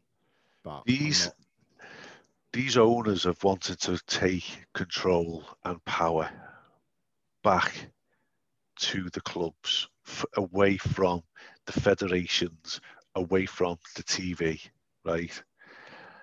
Again, I can fix football quite easily. fix it, fix it right now. Nicholas, you're a West Ham fan. It's all done through the Premier League. It's all done legit. It's all done whatever. You can download a West Ham app. Yep. Yep. It goes on any smart telly. It doesn't have to be. Apple are doing it now. Apple have got an Apple TV 4K and they've got their Apple TV app, which is available on smart devices everywhere, Yep. like Netflix, basically. So, Nick, you can buy the West Ham app. That West Ham app is going to give you either the home games for 100 quid, the home and away games for 200 quid, or the away games, you because you might go to match. So you, but you don't want to go away. So for another 100 quid, you can have the away games, all the away games screened live on your app, right? Mhm. Now, on that app, you have the option because it's Liverpool Man United. So in that app, for a one-off fee of like a tenner, you can buy Liverpool Man United for that weekend as well, and watch that as well, if you want. You don't even need that, right? What you need is the Premier League app. Now think about, you know, I, I the- you know, we, we have the yeah, uh, fantasy I'm- football. We have the Yeah. fantasy football app, right? And what do you do when you when you load up the fantasy football app? The first thing it asks you is who's your team, Yeah, right? So which you put is- in Liverpool, and then you get all the information about Liverpool. Which is basically what I'm doing. That's my suggestion. Yeah, but what I'm saying is rather than have a rather than it being a team app, right? The the the Yeah. the, the Premier League could just do this themselves. Yeah, and he could have a tier, a tiered price. And so I'm a Liverpool fan. Mine's going to be more expensive because that's commercialism. If you're a Norwich fan coming up, yours is going to be cheaper. But what what this also does, if I'm a Liverpool fan, right, and I'm paying maybe two hundred pounds a year to watch all Liverpool's games live, right? I don't want to watch them at a half empty stadium. So maybe ticketing prices for the fans who do want to go to match, maybe they can come down a little bit, or maybe they can be capped. They're not going to go up because we want sold out stadiums. There's nothing worse than when your team's getting battered, you know, like a Sunderland or whoever, and you watch the match, or Wigan. I always remember Wigan, watching Wigan on Match of the Day, and the stadium, because they were in the bottom three, whatever, the stadium was just empty. Price them tickets accordingly, get a sold out stadium. You've got a product. You know, West Ham, West Ham still like sell sell out or, or get close to capacity quite often, right? Even though the capacity at the London Stadium is is much, you know, I think it's about twenty thousand more than we had at Upton Park. But the thing is, I haven't been. So I went to a game very early on once we moved there. That was a, a European Cup game because you know tickets were like I don't know twenty five quid or something. If I want to go and see a regular West Ham game, I'm looking at about 40, 50 quid. If I want to go and see a Liverpool, an Arsenal, a Man United, a Chelsea, I'm looking at, you know, nearer 70 quid for, for the ticket, right? And the thing is, to me, I'm going, right, okay, so I've got to factor in my travel to the ground. Then I've got to factor in the travel cost, uh, the, the ticket cost. Then I've got to factor in food and drink, right? Get a couple of pints of beer, get some food at half time. So that's another like 30 quid. Get a program, whatever. You're spending the best part of 100 quid plus, depending on the like the game that you're actually watching. But it's an easy 100 quid that you're spending on that day to go. Now, when I was a kid, when I was like in my teens and I was at sixth form and stuff like that, I had friends at West Ham fans. We would often go. We'd go not weekly, but we'd go five or six times a season because it used to cost us like uh, about 12 quid, 15 quid to go. Just cost me four got, quid. And even when I, when I, I'm talking like that, that was like, like early 2000s, late 99, early 2000s. And even when I had to pay adult prices, for me to go, it used to cost me about 25, 30 quid, which was still like a, a chunk of change, but it's, you know, it was half the cost of what it would cost me now. And I've got different priorities now. So the thing is, there's, you know, the incentive to go is just not anywhere near as much as it used to be. And also, I can't justify the cost. So Where the thing is, if they reduce those ticket prices, I would be more inclined to go. Yeah, and we're an app-based culture now. We've got our phones, we've got our smartphones, we've got our Apple TVs, we've got our smart TVs, we've got our iPads, we've got our Kindles, we've got everything. And on my Apple TV now, I've got Netflix, I've got Disney Plus, I've got Shudder, I've got Amazon Prime. These are all paid subscription services. I am desperate to have a Liverpool FC slash Premier League slash app on my Apple TV where I can watch not only the main games, I want to watch the women's games. I want to watch the under 18s playing because they're all televised on Liverpool TV. Man United has got an app on the Apple TV. I think Chelsea have as well, maybe Man City. Liverpool haven't. I want to go and pay for that. I want to give them my money, but give it to them in a responsible way that I know that the majority of that money I'm funding my club because I ticked Liverpool. When I signed up on that Premier League app, I ticked Liverpool. And, and how they do it is Liverpool get the bigger percentage of my money, but the rest of the the rest of the teams get the rest of my money, and the Premier League cream off what they cream off, and then vice versa. If you're an Everton fan, you're giving Everton the most of your money, but then they give they you know the Everton app has to also give money to the rest of the the, the teams. It's very very simple. Yeah, and I, I can't see how it wouldn't it really wouldn't work. And I mean the best um, you know, I, I've got BT Sport, so I watch BT Sport. I don't pay for Sky anymore, so I've not watched Sky Sport games in in a long time. Um, but my favorite way of watching football is Amazon. Yeah. And when ah. Amazon have like their, you know, two weeks a year or whatever when they can show Premier League games, and you get those you get those days, you get those weeks where you've got the staggered start times. Yeah. So, and the thing is, when I, if I'm at a loose end, I'm not, you know, I've got nothing else to do, nothing's on the telly, I've got nothing recorded. Oh, okay, let's let's go and see this game. And I just switch it on and, and watch it, and I either watch the whole thing or watch part of it or whatever, right? Well, I'm on Twitter and I find out that there's a really exciting Newcastle Brighton game that shouldn't be exciting on paper, but is actually like a, a six goal thriller with 20 minutes to go. I whack that on for a little bit. Do you know what I mean? So that's a that's a way of you watching other games. But yes, I, I think your your method for doing it is is perfect. And I mean the thing is, if you think about TV rights now, so I I think Sky Sports is about 40 quid a month or something. Now. Yeah, something like that. Yeah. Expensive, right?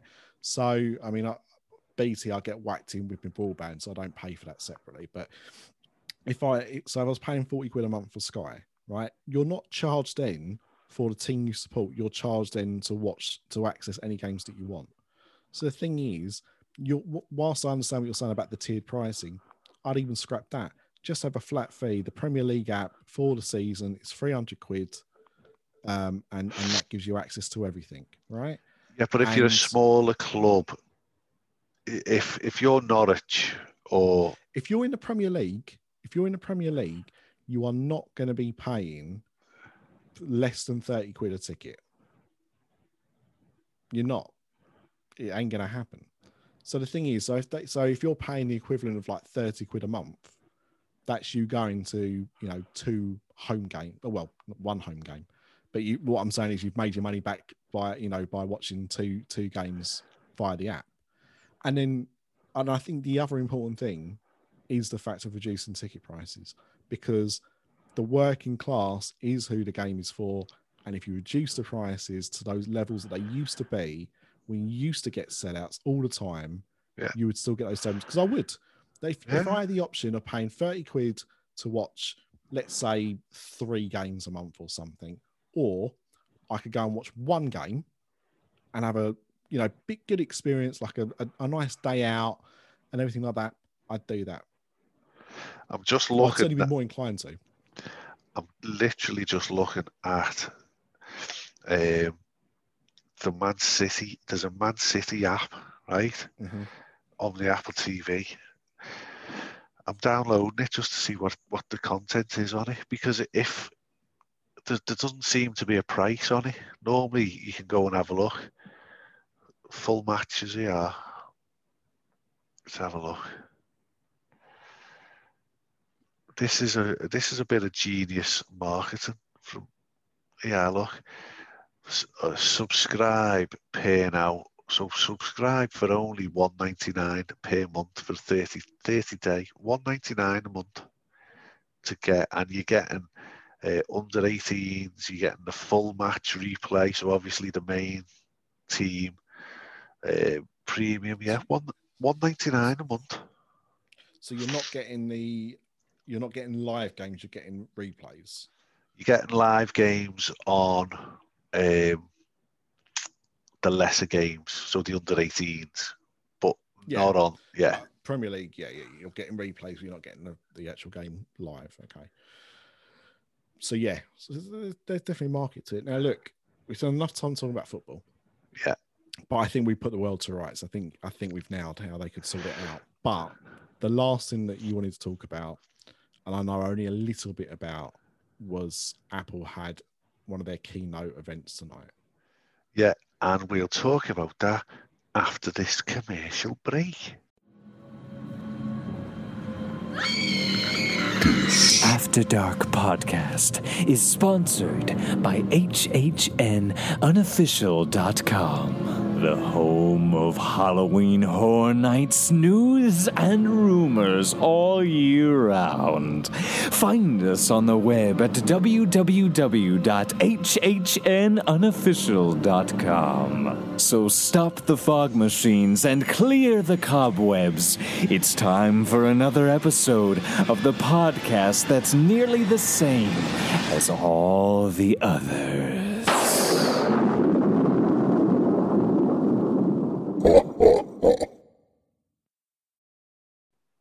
So, yes, uh, Apple launched a swathe of new things. So, and some of it could be profitable for to the likes of us as podcasters.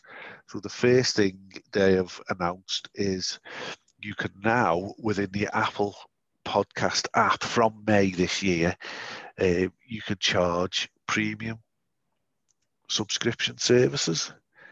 And Mhm.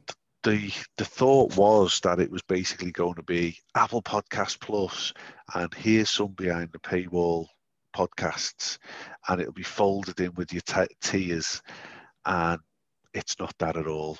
Individual podcasters can charge whatever they want for their content, Okay. so it's absolutely groundbreaking in that respect.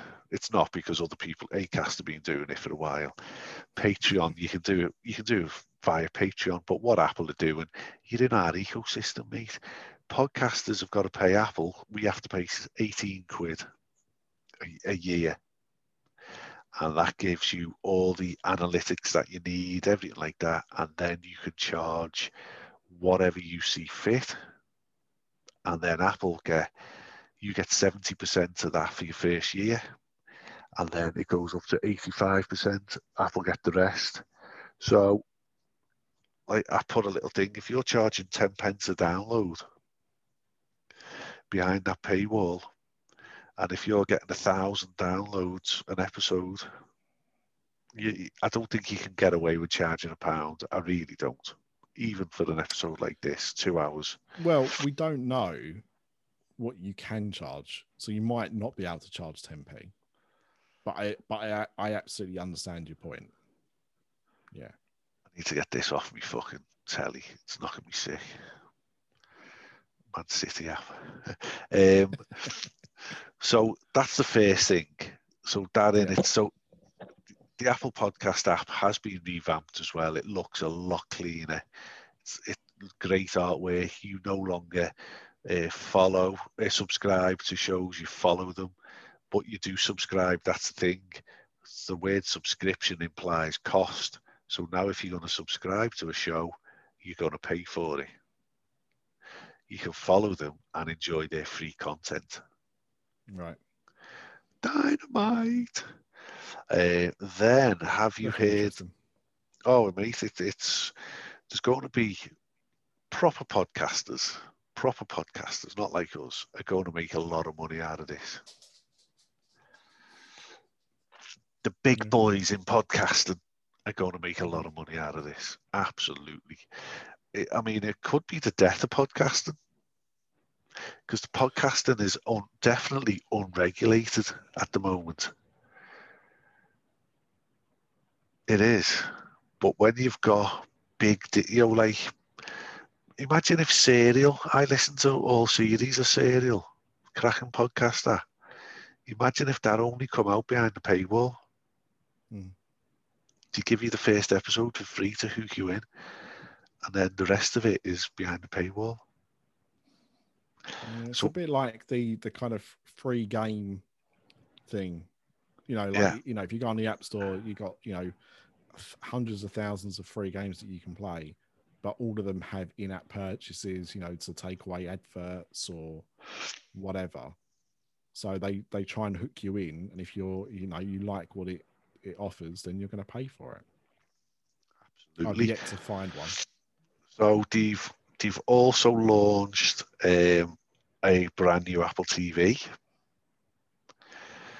It's been a while. It's still only a 4K, um, but it's got HDMI 2.1 and a redesigned remote. It's the weird remote because it looks a little bit like the first generation. I'm just looking at it now. It looks like the first generation. It- yes, it It does. obviously, it's because it's got the it's got the circle uh kind of control Wheel. element. Yeah, The wheel. The, the last one had the um has got like a kind of swipe, a touch touch. Yes, yes. remote. It's also got a side button and something something that links to another thing, another product that they've brought out today, the AirTag, which I've got some tiles. So every time I leave the, the keys, my house keys in the house, I get an alert on my phone to say you've left your house keys in the house.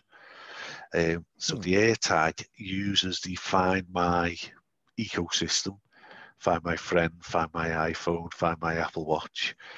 Uh, so within that, for twenty nine pound each, uh, you can get a, a oh, what's it called? Where they do the etching on it?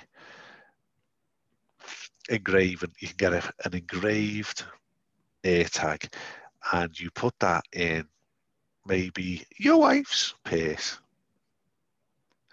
and then using everyone's iPhones, you could. So say she leaves her purse on the bus. And off that goes. She gets home. She goes on her iPhone and, and tells the iPhone, I've lost my purse. Right? So that goes off into the Find My ecosystem. And people are sitting on that bus with iPhones. So their iPhones will basically tell enable here because it's all dormant, it's all Bluetooth technology, that that purse is on that bus. And once you know the rough location, because all these iPhones are pinging it, you can take your iPhone and be led straight to the thing. And you can get four of them for a hundred quid. But what Apple have done in true Apple form, instead of making it a t- like a tile device where it's got a little hole in the corner so you can attach it onto the keyring, you have to buy a little container to put it in, a little Yeah. pouch, a little Yeah. pouch. Not. I'm not a fan of that. I think it's a bit cheeky. So, I mean, surely, so Tile does this already, though, doesn't it? Tile does this already, but it's not in the Apple ecosystem. What Apple what Apple likes to do is see what someone else is doing, cannibalize it, slightly improve it with a bit of an Apple shine. These have got a year battery on them. So think about Mm. that. You buy one of these for a year. Tile, I've got Tile. Tile will, uh, for an annual fee, will allow you free unlimited battery replacements for your tiles. These won't. You'll have to buy new air tags every year. It's not like you can take them out and put them onto your uh, wireless charging puck. Oh, you can't charge them. No, no. Jesus. Yeah. So the Apple TV is priced at 169 for the 32 gig or the 199 for the uh, 64 gig, which again is tiny. That's shit. I um I don't I mean I don't use the memory of my Apple TV really. I use it properly as like box because I don't download games or anything to it. I don't have Apple Arcade, so I don't really use it for anything more than a you know a streaming box or an air uh, an AirPlay device. Yeah, I Um, I love my Apple TV. I've got five of them. I I mean I'll be honest. We've got the we've got the fourth gen. Yeah. We don't have so I suppose technically this is the sixth gen. Yeah. Because there was an Apple 4K that came out not long after we bought ours. Now I bought my um fourth generation because we didn't have a 4K TV. So I was like, we don't need a 4K one. So I still don't have a 4K TV. So I'm not interested in buying one of these new Apple TVs. I haven't. I haven't got a 4K one um, at TV, but I've got Apple. I've got 4K Apple TVs, and I've got normal ones as well. The the fourth gen, and the picture is better on the 4K Apple TVs. Um, I don't know if it's in my imagination or my head, but it is. if you swap the boxes, I bet you wouldn't notice a difference. I I probably wouldn't. This has got a new Bionic chip in. I think it was the A12 Bionic chip, so the processing It's going to be A12, yeah. going to be a lot quicker. Uh, and again, you would like to think the Apple Arcade games are going to get better. They, they released 90 new games last last month, so you've got to think these are going to improve. The also the all new 24 inch iMac. Yep. Uh, 1249 quid. Uh, absolutely beautiful piece of kit. 256 gig internal storage, blah blah blah. Four USB ports. Um, lovely two-tone colours. And then they've gone. You could go on 1449. Next level up. 1649 and you get to pick your color so did you also see the ipad pro Uh, I didn't see the iPad Pro, but I saw there was an announcement about one. so the in the video of it right you know did the is it the lidar camera sensor I'm not sure. so they've put the, the this m1 chip that's in my iphone 12 pro is in all these devices basically right so this ipad pro uh, basically the video they showed the technology within that they was playing a tennis game and the ipad was able to tell them if the ball was out. So it was like a it was like a var and then there was a space app you know the stars So using VR, VR technology, he pans up to the, the the ceiling of his of his room, and the ceiling turned into the night sky that was above, but the rest of the room was still there. So all the walls were there, but the ceiling had become the outside sky. I think you can do that on the iPhone though as well.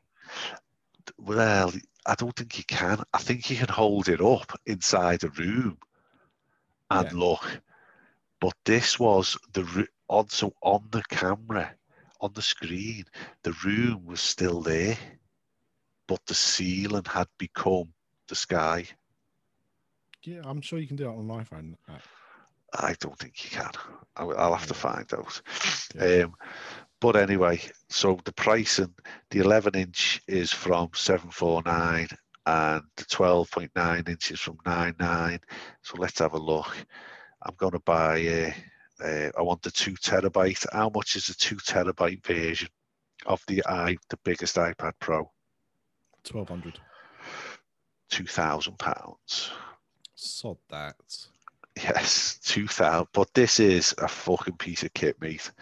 I'd never buy one, but it's a piece of kit. Um, and then lastly, they released a new iPhone. Now this is interesting to me because purple is my favourite colour. And I was about to a couple of months ago, and I said to you I've had some issues with my my current iPhone, and I think it might be a storage issue. I'm not sure, but whatever. I've had it for almost three years. In fact, Yeah. It will be a storage issue. It, Well- it's I can guarantee it's full. I I got you I got that in 2018.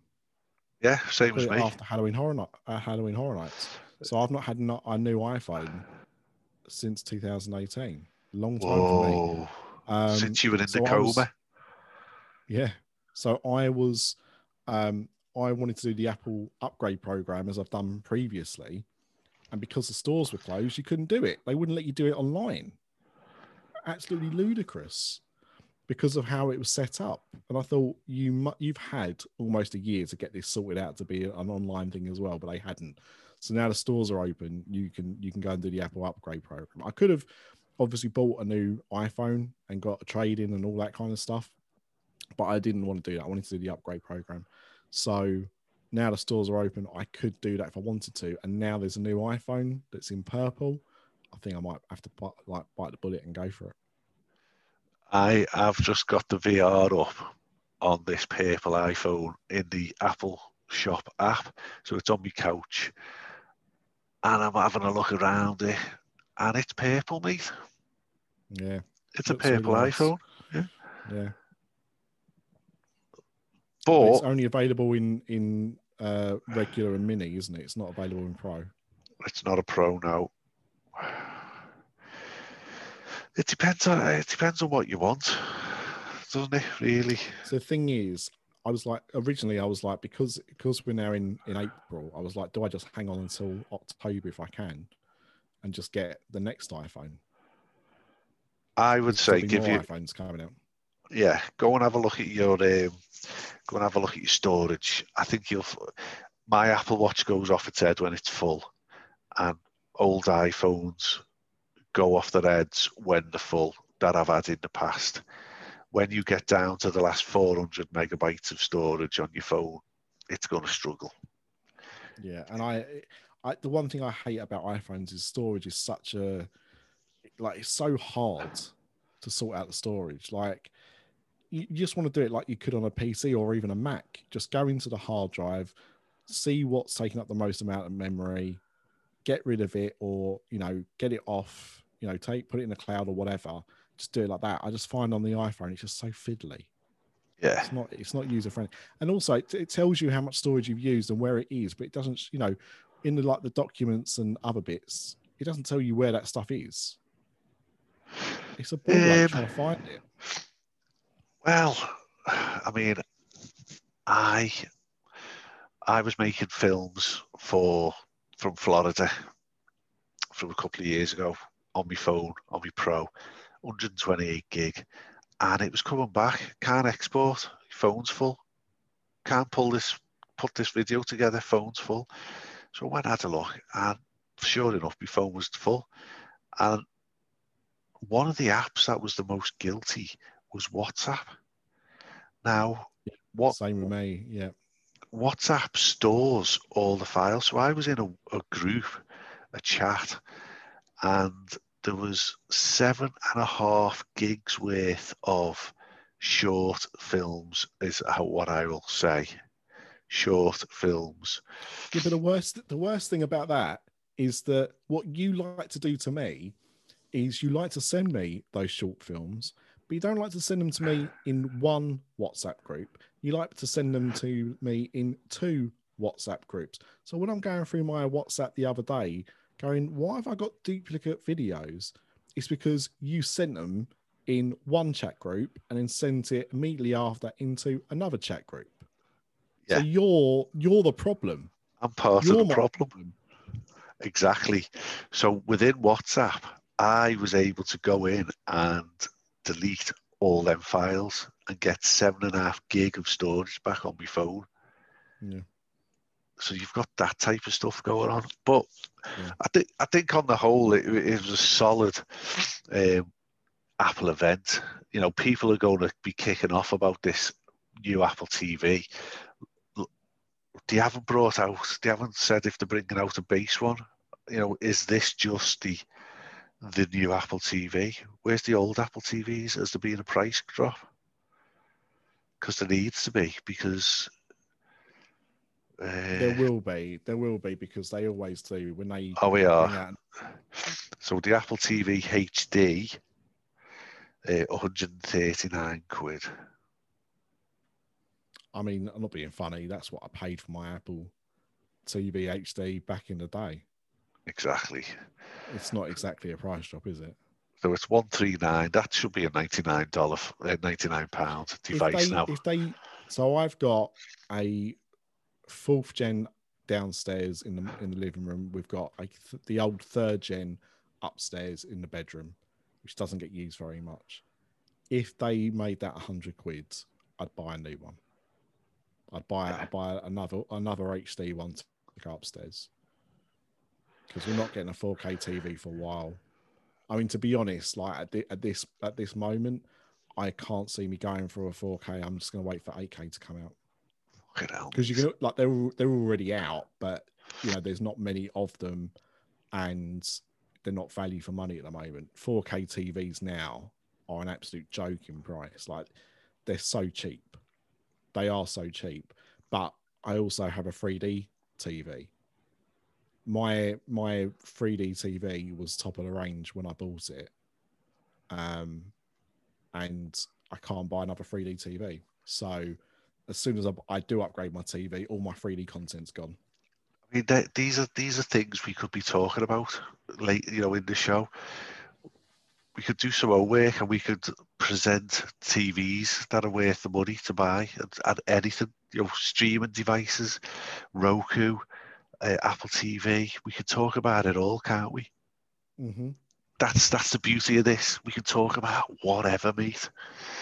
Yep. I think that is a fucking boss hmm. episode. Now, these episodes are going to be coming out as and when we record them. We're not tying ourselves. We try and be monthly. We try and be monthly. Let's say that, right? Yeah. And they'll be coming out to the Patreons first. And 48 hours later, they'll go out mainstream. That fair? Yeah, I think so. So I'll put a link to the Patreon in the show notes, and the show notes are going to be very, very basic. I'm not, I'm not doing all that shit. I can't be asked. So it'll be a short sentence about what what we talk about, uh, and a link to our Patreon. Fine. Sounds good Yeah. to me. It is, isn't it? I think it's been a good first show back, and it's a long one. Hey, hey. I don't think they're always going to be this long. It depends what we've got to talk about. But as you say, I think definitely monthly. And I think, but the but the other beauty is like you know, if something breaks, if there's something that's really important we we want to talk about, Yeah. we'll, we'll do a little episode. And if there's not, we'll just wait until the next record and you know, enjoy your monthly dose of fun. Well, I mean- whatever this is, I don't if it's fun, but I mean, right? It, it, we started this episode. George Floyd's murderer is behind bars. We, we're one of the first podcasts in the world to mention that. And then the Super League, at the start of this episode, it was Chelsea and Man City were pulling out. Now everyone's pulled out and it's collapsed by the end of the episode. Yep. If we'd have carried on talking any longer, the the iPhone 13 would have been released. every chance. Every chance. It is. It is. Yeah.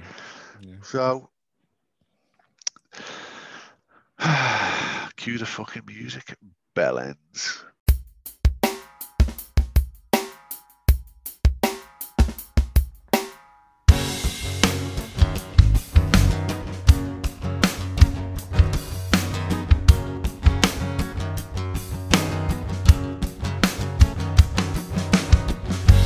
days, the bad days.